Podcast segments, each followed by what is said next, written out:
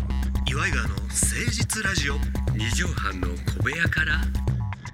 こんばんは、岩井川の井川修司です。デトロイトの失業者岩井ジョニオです岩井川の誠実ラジオ二畳半の小部屋からでございます。えー、2月20日11時になりましたね。これあのーうん年明けのまあ一発目の収録みたいな感じじゃないですかそうなんですけどもね、だけどあの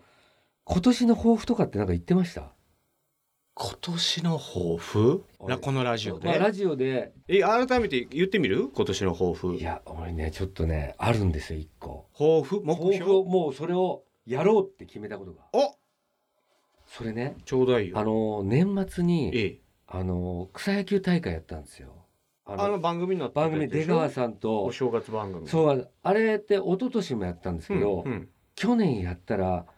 ものすごい体力落ちてることに気づいたんです ね己の1年間でははそれで1年間で前まで届くようなのが球が届かない、あまあ、ピッチャーとかもやらしてもらったんだけあど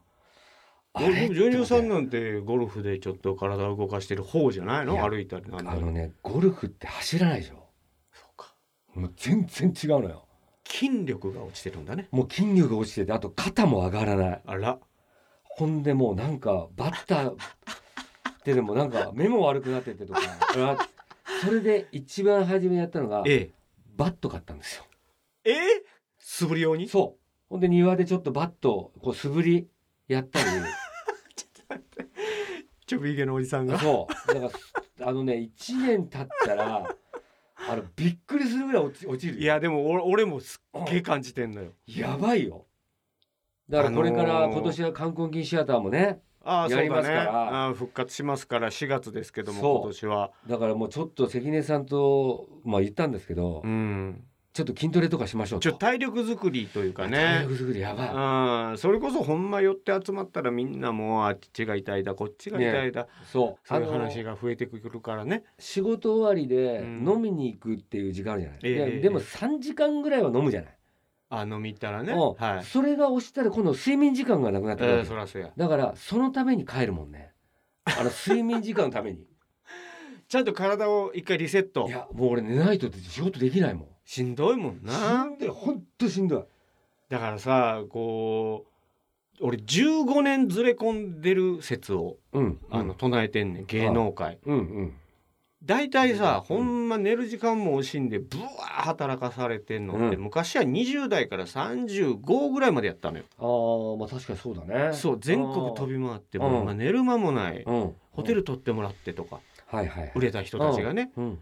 でそうそれででも体力があったからうんみんなそれができたんだけどもそうね今売れ始めんのが30後半40下下手したら45もとかう錦鯉の二人とかなんかもう50 50やからまあ一人又吉がまだ40代かもしれうないんうん、だからあのもう体力の方を取るんであればあのお金はいら ないねとにかく健康にやっぱ仕事もこれはちょっと難しいっていう風になってくるというかいやでも飯尾さんなんてこの間久しぶりに俺23年ぶりに会ったけど、ああそんなだったあまあでも元気そうやったし、うんうん顔色も良かったしうんうん別にやつれてる感じもなかったから、んその心配はせんかったけど、うんジップ早朝に会ってあ本当だよで昼間にね打ち合わせでうん我々と会って、うんうんでそっから前乗りで別の現場のロうケんってに移動やっつってで言うんだよでもまあ今日は移動だけだからとかっつってさ、うんでも新幹線で俺乗り過ごしそうなんだよなって言ってたのよ。いや本当だよねだからもう一回寝たら起きひんぐらい疲れてると思うんだよね。いや自分もわかるよやっぱりこの年になるとあの飯尾さんのスケジュール想像しただけでもうもうゲロ吐きそうになるもんでも自分ももう昔みたいにがむしゃらにっていう感じもないしそうなだんかねそ。その辺もでも飯尾さんはどこでも寝れるからとは言ってたけどうんうんうんうんまあでもやっぱり辛いのは辛いよね同じ時間じゃないからねやっぱ遅咲きの人が増えてきたからさ、うん大変っちゃ大変ようんねい。や本当ですよさあ、あー2月20日月曜日始めてまいりましょうか。岩井川の誠実ラジオ。二畳半の小部屋から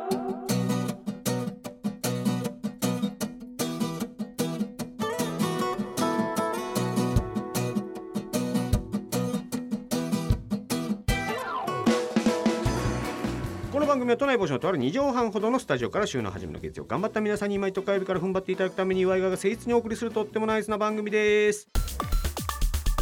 岩井川の誠実ラジオ二畳半の小部屋からこの間ねうんちょっと見たい映画がありまして、うんうんでほらいつも俺関根さん誘ってとか、うん関根さんに誘われてとかが多かったんですけ映ど、画館ねちょっと当たり外れが、あー読めない映画やったんですね、うんうんうんまあ、韓国映画やったんですけども、でも俺の好きな俳優さんがこう2人共演するっていうことで、うんうんあうんうんこれはちょすっごいとね見ときたいなって思って一人で行ったんですけども、あのー、2時間ちょっとあるはいはい映画でございまして、うんうんまあまあそうなると我々の年 先ほどの年齢の話じゃないですけどおー気がかりなのがあお小水問題そうなんですよねうんこれはもう俺直前までうんトイレにおったろううんうんああギリギリまでギリギリままでだ出るかもしれないみたいなねそうそうそううんもう出し切ってうんカラカラの状態で行ったらはい。いけんじゃないかってうんうんうん思ってはい。でまあ個室にちょっとうん。でまあまあそこでゆったり過ごしてうんうんで出し切ってあそろそろかななんつうんってで行ったらまあまあ大きいスクリーンやったんやけども30人ぐらいかなお客さうんん。でゆったりも見れてうんうん。でまあちょっと航空パニックものでございましてねおーなるほどでまあまああー難癖つけながらもうんまあまあ面白いかなんて見ながらほんならもう1時間うん。経ったぐらいからうん。あれ来た。あら。じゃやばいねよくよく考えたら俺、家でコンビニアイスコーヒー飲んできたことを思い出してさ、ああ。アイスやばいねコーヒーの効き目ってすごいのやよっぱりそうだ。微妙さよ。ああああまあね。だからうん直前まで出し切ったやつはそのアイスコーヒー以前のやつやったんやろね、うんうんうん。そうね。 あアイスコーヒーのやつはうん時差できとるあうかんら、うんうん。なるほどね。そううん。ほんなんもうこっちはもう航空パニック見ながらお小水パニックが、まあ臨場感はあるよね。臨場感はあったねうんなんかドキドキするよね。もう全然別のことを考えたり、ここうちょっと揺れながら独特のリズム刻んだり、足組んだりもう氷の微笑ぐらい足組み替えて、ねあーもうでももう2時間たたんぐらいからもうおしっこのことしか考えられへんようになもっうて2時間ちょいやんの。そうやねいやー2時間は難しいね。でよしゃええのにさ、うん真ん中の席取っとるわけよ。ああまあまあ一番見やすいからね。そうやねんであーでも途中で行こう思ったら何人かの前を「あすんませんすんませんああやばい。」せなあかんのよ。これやばいねしかもでもそういうアクション的な映画のさ前下げられたら腹立つ気持ちもすごい俺わかるからうんうんうんこれはどうしたもんかと。うんで右見たら2人、うんえー左見たら3人うんこれはもうやっぱ2人の方うんにまあね,、そうだね。ごめんなさいするしかい。ないかとう思んっうて、んでも途中で言ってた。やむなうくんうん行ってへえ。 「すいませんすいません」今度帰りようんうんでも俺はいつもトイレ途中で立ったやつがうん。なぜ自分の席に戻んねんっていうのを腹立ってたわけ帰帰りはお前後ろのね通路の近そくとうか。誰も邪魔なうん。らんとこに戻ってこいよとそりゃそうだ。迷惑は一回にしろよって思ってたかうんそうらね、確かにね。俺もそうしよううんってトイレしてとにかくああよかったと思ってうすぐ戻らんとんパニック起こっとるから、うんうん確かにね。そうほんんドでーナツのクライマックスだ。クライマックスやうんでバーッ急いで戻って、うん後ろの席座ってうんめちゃくちゃ大事なシーンをうん。見逃しとるうわわこれはね。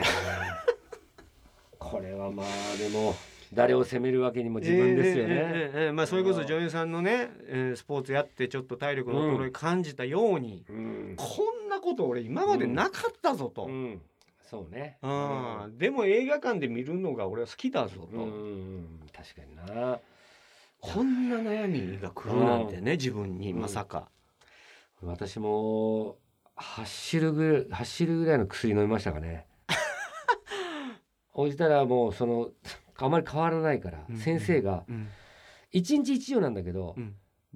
違う薬と合わせて2錠いってみますかとあほうほうほう朝晩ほうほうほうとかにしましょうかっつうんうっんてうん飲んでるんですけど、うんこれはですね最終的にはうん冷たいもん飲んだら一緒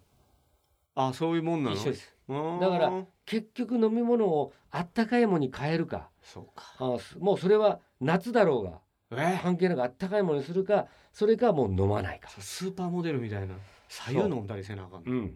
こんな悩みが出てくるとはねそうね自分の人生にねあ今週はこのコーナー行きましょうそれではここで一曲お聴きください話の良きところで FM のディスクジョッキーのようにそれではここで一曲お聴きくださいと井川がジョニオさんに架空の曲名架空のアーティストを振るという無茶ぶりコーナーです。年取ったなーって思うんだよ。で、はい最近ほらうん芸能人のご結婚のニュースとかでもうんうん20いくつ年下のとか、はいはいいますね若いああ潤さんとかねそうそうそう若い方をこうめとったりうんするわけじゃない。そうねほんならまあ大体最初に話題に出るのはうんあーその時代が合わないとかねあー好きなアーティストなるとほかどゲームとかアニメとかの話が合わないとかね、でもそういう肉体的なこともさうんうん出てくるわけじゃない、あるうん20代の女の子からしたらさそりゃそうだなんでこの人こんなおしっこ行くのとかさ、だからあの若い時ってさなんかもうお夢を持っててこれはビッグになるんだとかそうだうまくいかない希望とかねで怒りみたいなのも感じてるわけだようだでもさあの年取ってくると